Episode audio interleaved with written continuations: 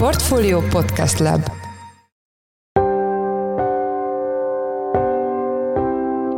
Mindenkit üdvözlünk, sziasztok! Ez a Checklist a Portfolio podcastje február 23-án pénteken. A műsor első részében a friss januári munkanélküliségi, illetve foglalkoztatottsági adatot elemezzük, de szó lesz arról is, hogy mennyivel csökkentek a reálkeresetek 2023-ban. Érdekessége az adatnak, hogy a KSH egy modellbecsléssel igyekszik pontos képet adni a havi frekvenciái munkanélküliségi adatokról. Januárra vonatkozóan, hogyha csak kizárólag a januárt nézzük ebből a három hónapból, akkor 4,5%-os munkanélküliségi rátát mért a KSH, 222 ezer munkanélkülit jelentett, Azonban, hogyha a KSH nem pontosítaná becsléssel a munkanélküliségi adatokat, akkor a portfólió számításai szerint 5%-os munkanélküliségi rátát látnánk a nyers adatok alapján, ami 250 ezer állástalant jelent. Vendégünk Hornyák József, a portfólió makroelemzője. A második blogban a Magyar Telekom tavalyi negyedik negyedéves eredményeiről beszélgetünk Fekete beatrix a portfólió részvénypiaci elemzőjével. Én Szász Péter vagyok, a Portfólió Podcast Lab szerkesztője, ez pedig a checklist február 23-án. Megugrott a munkanélküliségi ráta januárban Magyarországon, illetve csökkent a foglalkoztatás is. Ez egyértelműen azt jelzi, hogy a magyar gazdaság a tavalyi recessziós periódust követően is gyengén teljesít. Itt van velünk a telefonban Hornyák József, a portfólió makroelemzője, aki munkaerőpiacsal, illetve bérekkel foglalkozik. Kiemelten, szia Joci, üdvözöllek a műsorban. Szia Peti, üdvözlöm a kedves hallgatókat. Kezdjük kérlek azzal, hogy hányan dolgoznak a legfrissebb adatok szerint Magyarországon. Csalódáskeltő munkaerőpiaci adatok érkeztek, a foglalkoztatás csökkent, a munkanélküliség pedig növekedett. A legfrissebb adatok azt mutatják, hogy tavaly november és idén január között 4 millió 718 ezer volt a foglalkoztatottaknak a száma, tehát ez már egy csökkenés jelent a megelőző időszakhoz képest. Ha csak a januári adatokat vizsgáljuk, akkor pedig 4,7 millió foglalkoztatottat láttunk. Hogyan alakultak ezek a számok mondjuk 23 második felében, illetve tegyünk egy összevetést éves bázison is kérlek? Éves bázison még nem látható visszaesés, tehát az előző év azonos időszakához képest még növekedésről van szó a foglalkoztatottak tekintetében. Az elmúlt néhány hónapban láttunk egy trend változást, és azt látjuk, hogy most már néhány hónapja csökken a foglalkoztatottaknak a száma.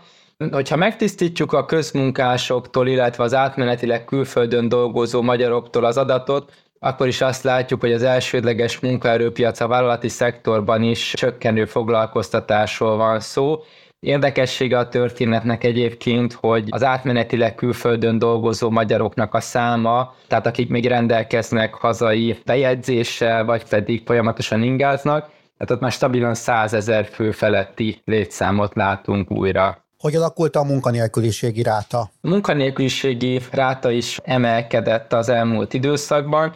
November és január között 4,6%-os munkanélküliséget mért a KSH, ez egy jelentősebb növekedésnek mondható a néhány hónappal korábban látott 4-4,2%-hoz képest, a 2022-es mélyponthoz viszonyítva, amikor pedig 3%-os volt a munkanélküliségi ráta, ahhoz képest ez már egy jelentősebb növekedés. Érdekessége az adatnak, hogy a KSH egy modellbecsléssel igyekszik pontos képet adni a havi frekvenciái munkanélküliségi adatokról, Januárra vonatkozóan, hogyha csak kizárólag a januárt nézzük ebből a három hónapból, akkor 4,5%-os munkanélküliségi rátát mért a KSH, 222 ezer munkanélkülit jelentett, Azonban, hogyha a KSH nem pontosítaná becsléssel a munkanélküliségi adatokat, akkor a portfólió számításai szerint 5%-os munkanélküliségi rátát látnánk a nyers adatok alapján, ami 250 ezer állástalant jelent. Mi okozza ezt a rohamos romlást ebben a mutatóban? A gazdaságnak a gyengélkedése az egy tartósabb folyamat, a legfrissebb GDP adatok is azt mutatják, hogy a magyar gazdaság nem vett igazán lendületet az elmúlt időszakban, Arról pedig a portfólió is beszámolt az elmúlt hónapokban többször, hogy emelkedik a csoportos létszámleépítéseknek a száma. Volt olyan hónap, amikor már olyan sok embert érintett csoportos leépítés, mint amit a Covid-válságban láthattunk. Alapvetően a munkanélküliségi rátában is várható volt, hogy valamilyen mértékben megjelennek ezek a történetek a vártnál is kedvezőtlenebb adatok érkeztek. Összefüggésben állnak ezek az elbocsátások azokkal a hírekkel, amelyek szerint inkább külföldi munkaerőt alkalmaznak a magyarok helyett, mert alacsonyabb a bérköltségük? Én azt gondolom, hogy a külföldi munkaerőnek az alkalmazása illetve a magyaroknak az elbocsátása, ugye ez egy nagyon kis számú történet egyenlőre, a külföldi dolgozóknak a beáramlása nem olyan gyors, mint ahogy azt sokan gondolják, néhány százan érkeznek gyakorlatilag havonta, ezek nem hiszem, hogy meg tudnának jelenni makroszinten a makrogazdasági adatokban, hogy az jelentős hatást gyakorolnának, azt nem gondolnám. Sokkal inkább az gyakorol most jelentős hatást a munkanélküliségre,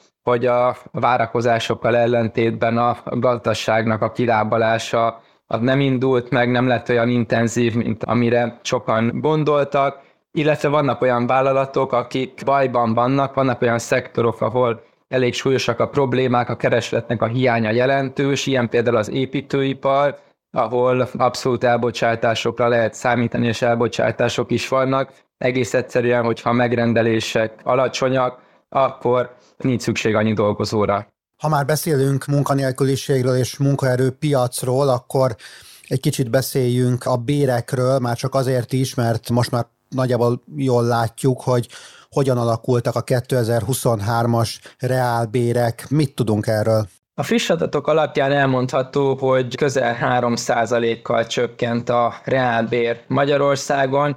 Hát hiába volt gyors a kereseteknek a növekedési üteme, az infláció éves átlagban meghaladta a béreknek a növekedését, és ez okozta azt, hogy visszaesett a reálbér. Több mint egy évtizede nem láttunk olyan jelentős csökkenést a reálbérek tekintetében, mint amire tavaly volt példa. Ki tudsz esetleg emelni olyan szektorokat, ahol a reálbérek az átlagnál nagyobb mértékben csökkentek, és esetleg olyan szektorokat, ahol éppen ellenkezőleg nőni tudtak? A legnagyobb csökkenés a közigazgatás védelemben volt, itt majdnem 15%-os a reálbérnek a visszaesése. Itt azonban ki kell emelni, hogy 2022-ben a rendvédelmi dolgozók 6 havi fegyverpénzt kaptak, tehát a 2022-es évhez képest nem csoda, hogy az ő reálbérük visszaesett, hiszen egy nagyon-nagyon magas bázisról indult a történet, tehát ebből a szempontból egy kicsit csalóka az, hogyha azt mondjuk, hogy a, a közigazgatás védelemben nagy volt a visszaesés, hogyha kiszűrnénk ezt az adatot, akkor azért egészen másik történet rajzolódik ki. Az egészségügyben viszont 6%-os reálbér visszaesés volt, a művészet szórakoztatásban 3%-os, a nemzetgazdaság egészében ugye 3%-os, ehhez képest ezek a szektorok voltak azok, akik rosszabbul jártak.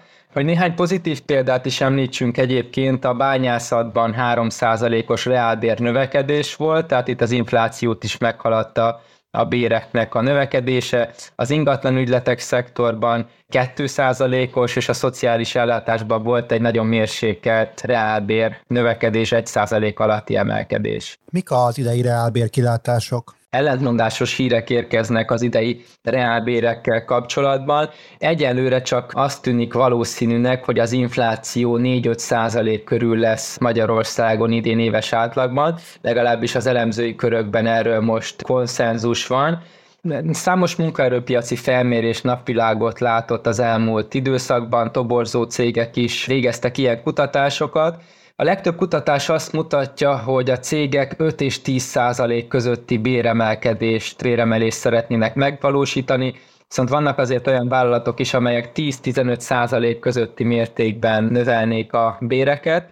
A makroközgazdászok most azt várják, hogy 10% körüli mértékben emelkedik a nominális bérdinamika az idei évben éves átlagban. Azért gondolják ezt, mert a minimálbér és a garantált bérminimum jelentős mértékben emelkedett, és ha bár a munkanélküliség most emelkedik, azért továbbra is ne felejtsük el azt, hogy egy munkaerőhiányos állapot jellemzi összességében a gazdaságot 60-80 ezer üres álláshelyről, betöltetlen álláshelyről beszélhetünk továbbra is, tehát nagyon sok cég keresi a munkaerőt. Egyébként a jegybanknak a legutóbbi inflációs jelentése is azt mutatja, hogy 10-11 százalékos béremelkedés várható szerintük, de alapvetően azzal számolnak, hogy a minimálbér esetében 9-10 százalékkal növekszik a reálbér, a garantált bérminimumnál pedig 4-6 százalék közötti reálbéremelkedés várható, és egyébként a versenyszféra egészében az átlagbéreket tekintve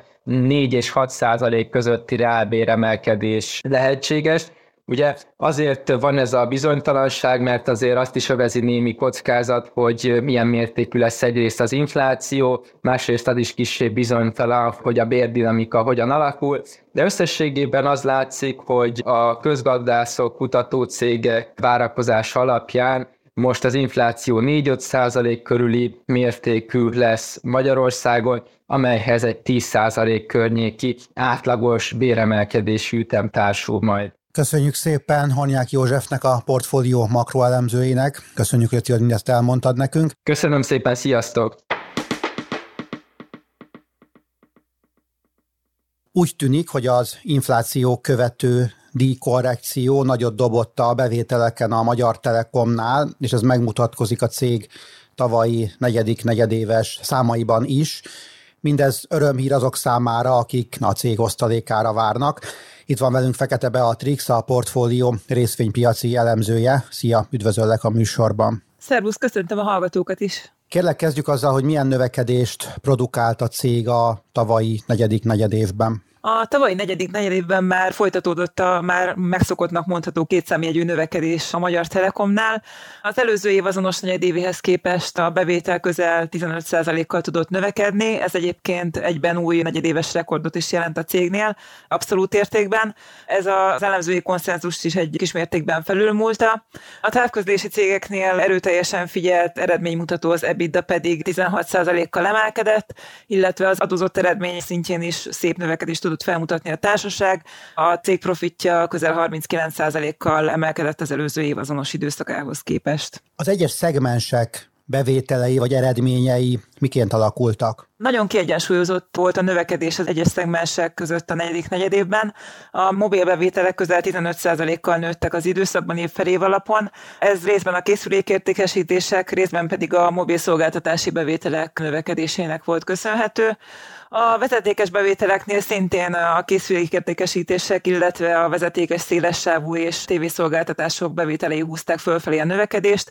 Itt egy 16%-os emelkedést lehetett látni, illetve van még a rendszerintegráció és informatika üzletág a cégnél, ez pedig 14%-kal növekedett, ennek oka pedig a magyarországi nagyértékű projektekből befolyó bevételek voltak. Van esetleg olyan kiadási tétel, amit érdemes kiemelni, ami mondjuk jelentősen nőtt, legyen szó akár mondjuk az energiáról? Így van, pont az energia az, ami a távközlési cégeknek ugye meglehetősen fájt.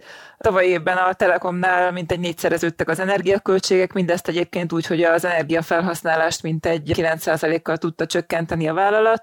Így ez egyértelműen az áremelkedéseknek volt köszönhető. Ami jövővel kapcsolatban jó hír, hogy az energiaárak némileg mérséklődtek, így várhatóan ez az idei évet már nem fogja ennyire meghatározni. Emellett a magas infláció miatt a beszállítói költségek is nagyban növekedtek, illetve a személyi jellegű költségek is, hiszen tavaly két béremelést is bejelentett a társaság.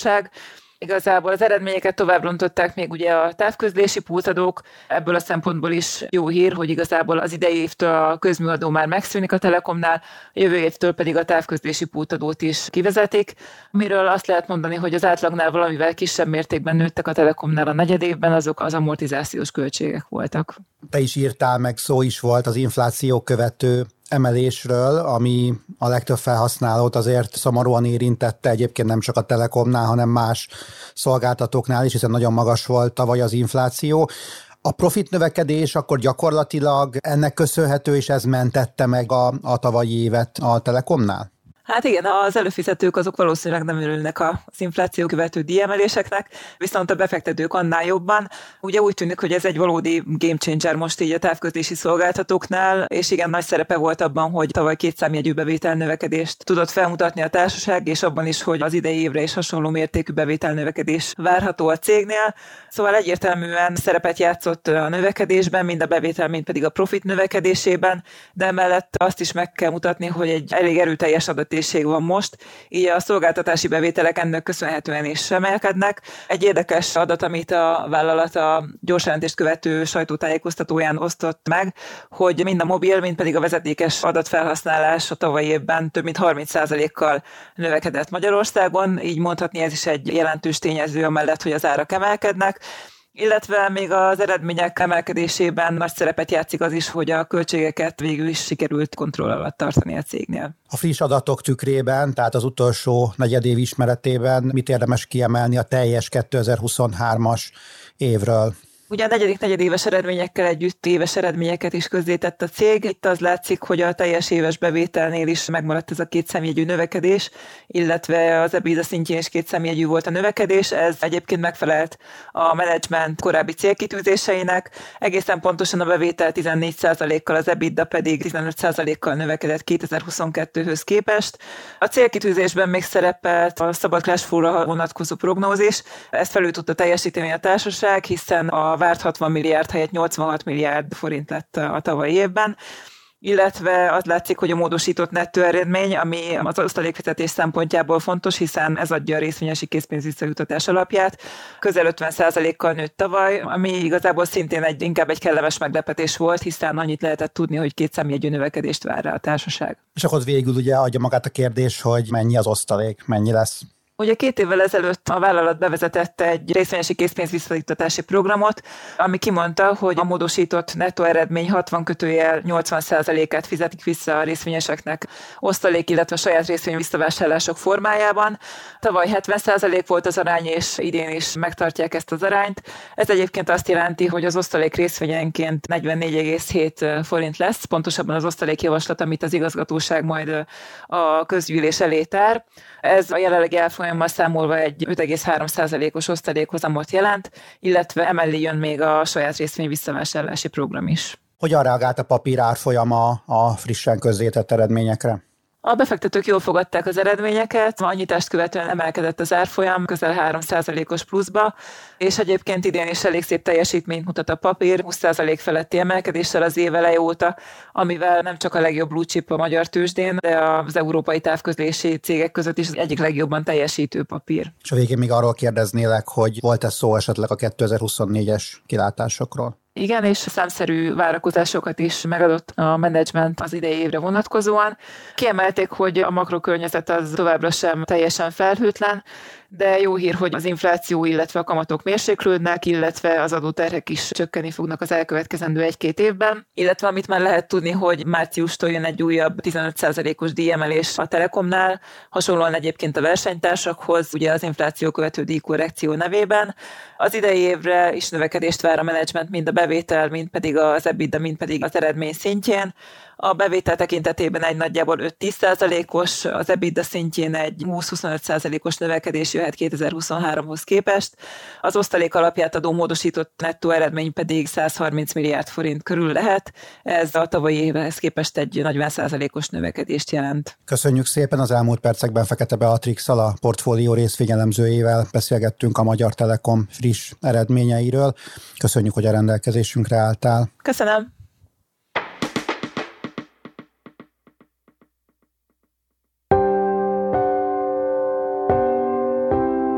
Ez volt már a checklist, a Portfólió munkanapokon megjelenő podcastje. Ha tetszett a műsor, és még nem tetted volna, iratkozz fel a Checklist podcast csatornájára, valamelyik nagyobb platformon, ahol podcastokat szoktál hallgatni.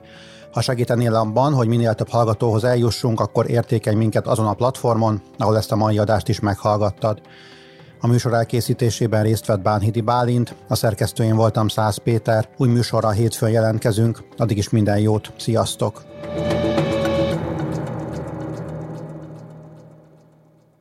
Reklám következik.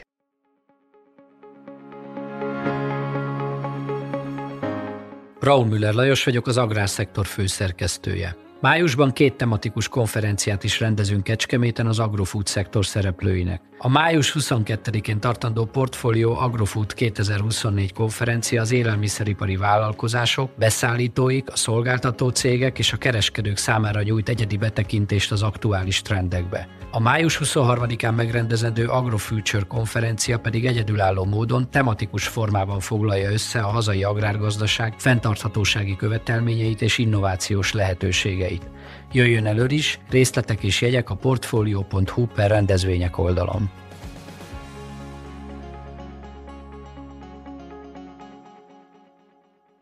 Reklámot hallottak.